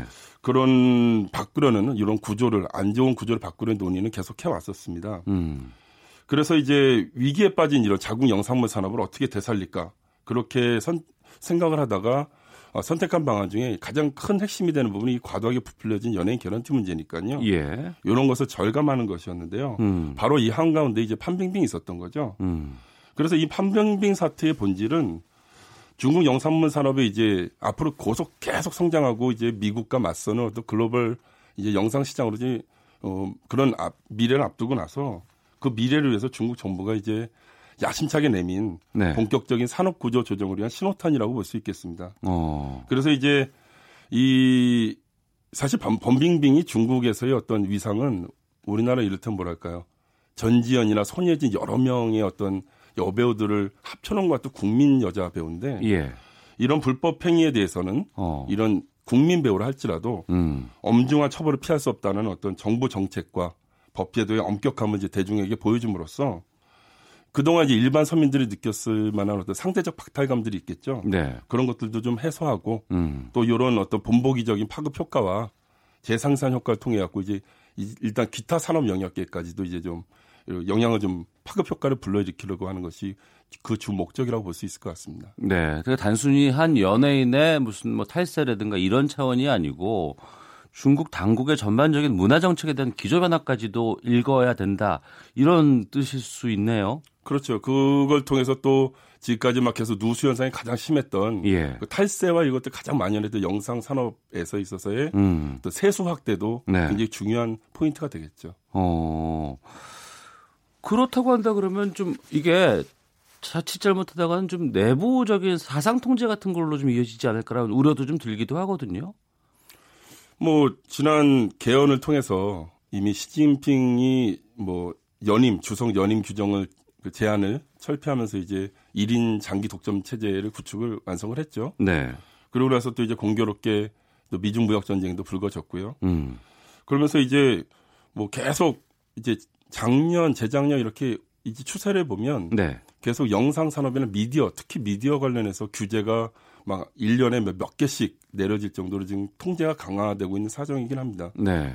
왜냐하면 사실 중국이란 나라가 이제 공산당이 일당 독재 지배하는 나라잖아요. 예. 그래서 이제 사상적인 통제가 굉장히 필요함에 있어서 옛날 같은 시대가 아니라 지금은 이제 인터넷과 방송을 통제해야지만 또 인민들의 사상이 통제된다고 믿는 거죠. 네. 그러니 이제 그런 부분에 있어서 뭐 최근에 와서는 이제 오락성 있는 콘텐츠들의 이제 심의가 안 나온다든가 아니면 이제 우리가 흔히 말하는 홍색선전물. 네. 그래서 건전한 사회주의적 가치관을 지향하는 어떤 콘텐츠 제작을 장려하면서 지금 점점 지금 오히려 작년 혹은 재작년에 비해서 점점 이제 오락성 있는 콘텐츠는 사라지고 이런 어떤 건전한 사회주의적 콘텐츠가 이제 많이 보여지고 있는 상황입니다. 그렇군요.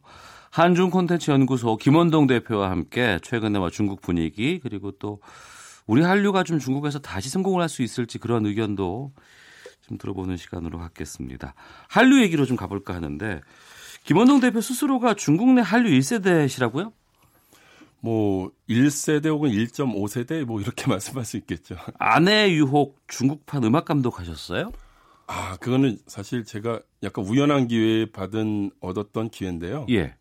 당시에 이제 뭐 지금 이제 추자연 씨가 중국에서는 중국판 아내의 유혹을 통해서 일약 스타덤에 올랐죠. 네. 그때 뭐 제작사 대표가 저랑 좀 친분이 있었는데 뭐 일단 기본적으로 아내의 유혹에 있는 OST의 그 주요 주제가들은 한국에 있는 것들을 가져다가 네. 이제 중국 가수들로 해서 이제 다시 리메이크해서 부르는 그런 부분을 누군가 좀 맡아주면 좋겠고 그거 네. 외에도 이제 배경음악들을 좀 맡아줄 사람이 필요하다 그런데 그때 이제 계약해서 이제 원래 작업해 주시기로 해서 중국에 오시기로 했던 감독님이 녹음 한 이틀 전에 펑크를 내셨어요. 예. 근데 마침 근데 저도 뭐 예전에 약간 좀 음악을 좀 했던 경험이 있어서 당장 다음 주에 방송은 해야 되고 음악은 녹음해야 되고 그래서 얼떨결에 제가 음악 감독을 맡게 됐는데 네. 그때 뭐 사실 아내의 유혹 자체가 굉장히 재미있었던 건 한국에 있는 그 버전을 거의 대부분 각색하지 않고 그대로 찍어서 나왔던 것도 있고요. 그다음에 또 음악도 뭐 이제 뭐 MC께서도 아시겠지만 그 난 너를 다시 만나서 요 네. 음악을 갖다 가서 주제가로 썼었는데 그것이 저희도 예상치 못하게 엄청난 히트를 쳤던 거죠. 아, 그래요? 예. 오. 이 한류 열풍이라는 것이 중국에서 상당히 좀 많이 있었던 시기가 있었습니다. 예. 그런데 그러다가 이제 사드 배치 문제로 인해서 이제 금한령까지 떨어지게 되고 국내 미디어 기업들도 커다란 타격을 입었던 시기가 있었는데 그런데 이 중국 당국에서는 사드 문제 이전부터 이 금한 조치를 벼르고 있었다. 이건 무슨 얘기예요? 사실 사드는 일종의 뭐 물이 찰랑찰랑 넘치려고 할 때 물 한 방울 떨어져서 넘쳤다라고 보는 시각이 좀 우세하고요. 예. 그 전에 이미 한국 배우들이 뭐 한국에서 받는 개런티보다 중국 가서 잠깐 활동하고 받는 개런티가 뭐 5배, 심하게 10배가 될 정도로 천문학적인 금액을 받고 근데 뭐 거기 중국에서 뭐 제대로 소득세 신고를 했느냐 그러지 않고 이제 그냥 가져왔죠. 그리고 또 뭐 한국에서 또 예능 프로를 중국에서 만든다 그래서 한 100여 명이 넘는 대형 예능 스태프들이 뭐 취업 비자도 아니고 네. 관광 비자로 해서 막 대형으로 넘어갔는데 현지에서 일을 하고 나서 뭐 현금으로 뭐 개런티를 받아갖고 그냥 교육했다든가 이런 것들로 인해서 만약 이런 일들이 만약 한국에서 거꾸로 발생됐다면 똑같이 아마 사회적인 어떤 문제가 됐었을 겁니다. 많이 분노했을 것 같은데요. 예. 근데 그런 부분이 있었는데 그런 부분으로 갖고 이제 이미 중국 지도층에서는 이미 좀 기분이 좀 안 좋았겠죠. 뭐 그러던 찰나에 뭐 우리나라의 말에 그런 말이 있지 않습니까? 막 울고 싶은데 누가 마침 뺨 때려줬다고. 예. 마침 그런 사드 이슈가 터졌기 때문에 뭐 한류 열풍에 막 열광하고 있는 뭐 중국 네티즌들에게 뭐 이런 뭐 개런티 문제로 해서 한국 콘텐츠를 제재한다 그러면 약간 좀 명분상으로도 격이 좀 떨어지잖아요. 예. 근데 이제 이런 사드 이런 문제는 어떤 국가의 문제고 뭐 애국의 문제다 이렇게 포장할 수 있으니까 네. 이런 부분을 통해서 이제 이 명분으로 그동안 벼르고 있었던 제재의 칼날을 들이밀었다고 볼 수 있겠죠. 예. 그 좀 시간을 돌려서 당시 금한령 떨어지게 된 결정적인 사건이 있었다면서요? 뭐 아까도 말씀드렸지만 사실 중국 지도자들이 굉장히 뭐 정치적이거나 외교적으로도 수사를 쓸 때 보면 되게 완곡한 수사를 많이 쓰잖아요. 뭐 고사성어 막 얘기하면서. 예. 그래서 그런 것들을 볼 때 이게 정치가들 굉장히 중요시 여기는 게 체면이거든요. 네네. 앞서서도 체면 말씀하셨어요. 예. 가능하면 어떤 말을 통해서도 직접적으로 감정을 드러내지 않고 나도 체면 안 상하고 이런 말 하더라도 그 상대방도 체면 안 상하게끔 해서 가능한 그런 분위기들 갖다가 유야무야해서 이렇게 부드럽게 넘어가려고 하는 측면이 강한데 네. 사실 이 사드 문제로 급격히 이제 양국 관계가 냉각되던 시점에 우리나라의 황교안 총리가 중국의 국빈 방문하면서 예. 그때 이제 그 지도층과 만났을 때 거기서 공개적으로 사드 배치 절대 안 한다 이렇게 천명을 했었거든요. 근데 그래놓고 일주일 만에 딱 돌아와서 안면을 싹 바꿔갖고 사드 배치 전격 배치를 발표를 했습니다. 네. 그러면 이제 중국 지도부들 입장에선 이게 전 세계 사람들이 보는 앞에서 공개적으로 망신을 당했다고 생각을 하겠죠. 그리고 한국이 중국의 체면을 짓밟았다 생각을 했겠죠. 예. 그래서 그 사건이 아무래도 왜냐하면 사람들이 아무리 국가 대사를 논한다 그래도 인간적인 감정을 건드리면 사실 그 기분 문제는 어떻게 할 수가 없잖아요. 네. 그래서 그런 부분에 있어서 지도층의 큰 분노를 산 것도 맞는 사실인 것 같습니다. 네. 최근에는 이제 관광객들도 다시금 이제 한국 방문하고 있는 것 같고요. 중국 당국도 이제 사드 보복은 좀 그만하지 않나 싶은 때가 아닌가 싶기도 한데 최근 이 문화 콘텐츠 사업 분야에서 즉 금한령 해지 움직임은 일어나고 있어요? 뭐 사실 요커들 방문이라든가 이런 부분에서 일부 개방을 하고 있기 때문에 뭐 그리고 또 작년 12월에 문재인 대통령 방중 이후에는 뭐 그런 부분에 대해서 약간 좀 풀어지는 분위기가 있는 것은 확실합니다. 네. 왜냐하면 중국말에 그런 말이 있거든요. 하지 말라고 분명하게 하지 않으면 해도 된다라고 판단한다는 어떤 시장 분위기가 있는데 그런 부분에 있어서는 이제 그 후에는 뭐 어떤 걸 콕 집어서 하지 말라고 하지는 않고 있는 거죠. 예. 이제 그런 부분에서는 약간 좀 그 유화된 분위기는 분명히 있는데 개인적으로 볼 때는 그래도 여전히 사드 사태 이후에 가장 개인적으로 아쉽게 생각하는 건 그리고 또 우리가 가장 위기의식을 느껴야 되는 건 한국 콘텐츠와 그다음에 한국 인재들, 한국 스태프들이 2년 동안 완전히 차단이 됐었죠. 네. 근데 그 2년 동안 중국 콘텐츠 시장에서 아쉬운 게 별로 없었다는 게 가장 큰 위기의식이 아닐까 생각합니다. 왜냐하면 좀 그들이 2년 동안 없으면 좀 뭔가 이런 부분에서 콘텐츠도 부족하고 뭐 만드는 데 있어서도 이런 스텝들이 있었으면 좋았을 텐데 같이 협업하면 좋았을 텐데 이런 어떤 아쉬움들이 있어야 되는데 오히려 2년 동안 그들에게 주었던 이 시간을 이용해서 중국 국내에서 그럼 자국 내에서 자기들끼리 워낙 시장이 대규모니까 네. 굉장히 피 튀기는 내부 경쟁이 있었던 거죠. 오히려 그런 경쟁을 통해서 좋은 인재들이 발굴이 되고 그런 걸 통해서 단시간에 또 이런 많은 기술들을 습득하면서 예. 어떻게 보면 콘텐츠에 있어서는 거의 저희 코앞까지 추격해왔다고도 볼 수 있거든요. 그런 부분에 있어서는 이제 저희가 좀 더 생각해볼 부분이 많은 것 같습니다. 네. 한국 사람들이 중국에 대해서 가장 크게 오해하고 있는 부분 하나 꼽으라면 어떤 거 말씀하십니까? 저는 이제 오늘 이 방송을 끝내고 나서 이제 이따 저녁 비행기로 또 중국에 들어가야 되는데요. 네. 제가 이제 과장하지 않고 2016년 이후로 지금까지 약 한 2년 정도 중국 돈을 들고 다녀본 적이 없는 것 같아요. 무슨 뜻이에요? 그러니까는 중국 우리나라에서는 여전히 뭐 신용카드라든가 네. 뭐 이런 것들로 이제 많이 그러면서도 여전히 현금을 써야 될 때가 많은데 그러니까 지갑이 있죠. 예. 근데 저는 이미 지갑은 안 들고 다니고요. 휴대폰 하나만 들고 다니는데 그 뭐 아실지 모르겠지만 이제 알리페이라든가 위챗페이로 대변되는 이제 핀테크 산업이 중국이 지난 2, 3년간 급속도로 성장을 하면서 노점에서도 그게 다 된다면서요? 뭐 노점이뿐이 아니라 뭐 그냥 일반적으로 뭐 자전거, 무슨 재래시장, 뭐 야채 사는 것부터 시작해서 솔직히 안 되는 게 없으니까요. 이미 과연 이제 중국이 현금이 필요한 데인가?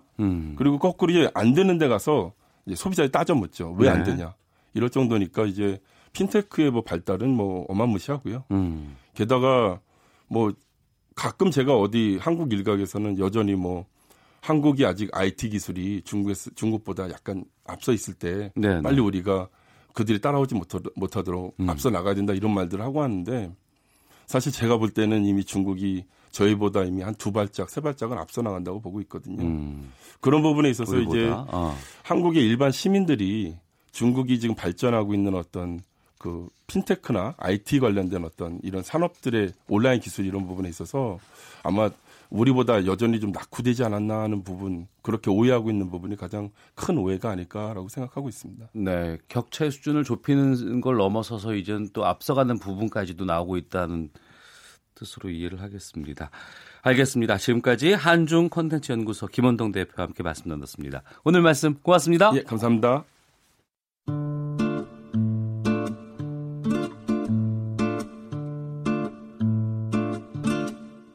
오태훈의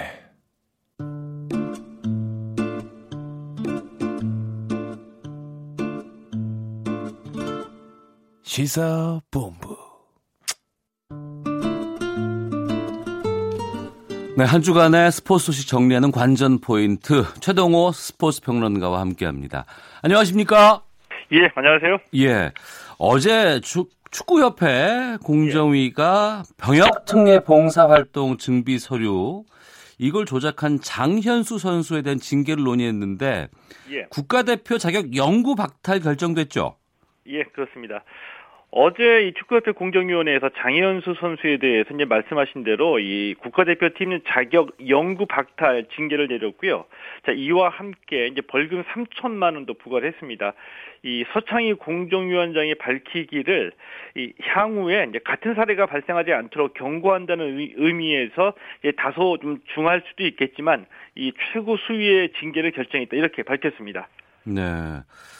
야구 대표팀이 아시안 게임에서 병역 특례 때문에 대표팀 선발 특혜 논란 겪기도 했고, 예, 이 장현수 선수 사건 같은 경우에는 운동 선수들의 병역 관리에 대해서 상당히 좀 공분을 일으킨 일이 아니었나 싶어요.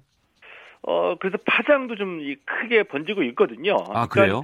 예, 이 스포츠계 입장에서 보면은 이 안 좋은 때에 장현수 선수 사건이 터진 겁니다.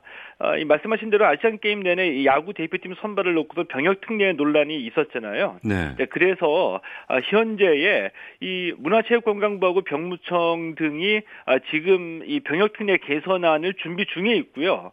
여기에 대한 병역 특례에 대한 국민적인 시선이 차가워진 것도 사실인데, 이런 때에 장현수 선수가 이 봉사활동 증빙 서류를 조작한 것이 밝혀진 겁니다.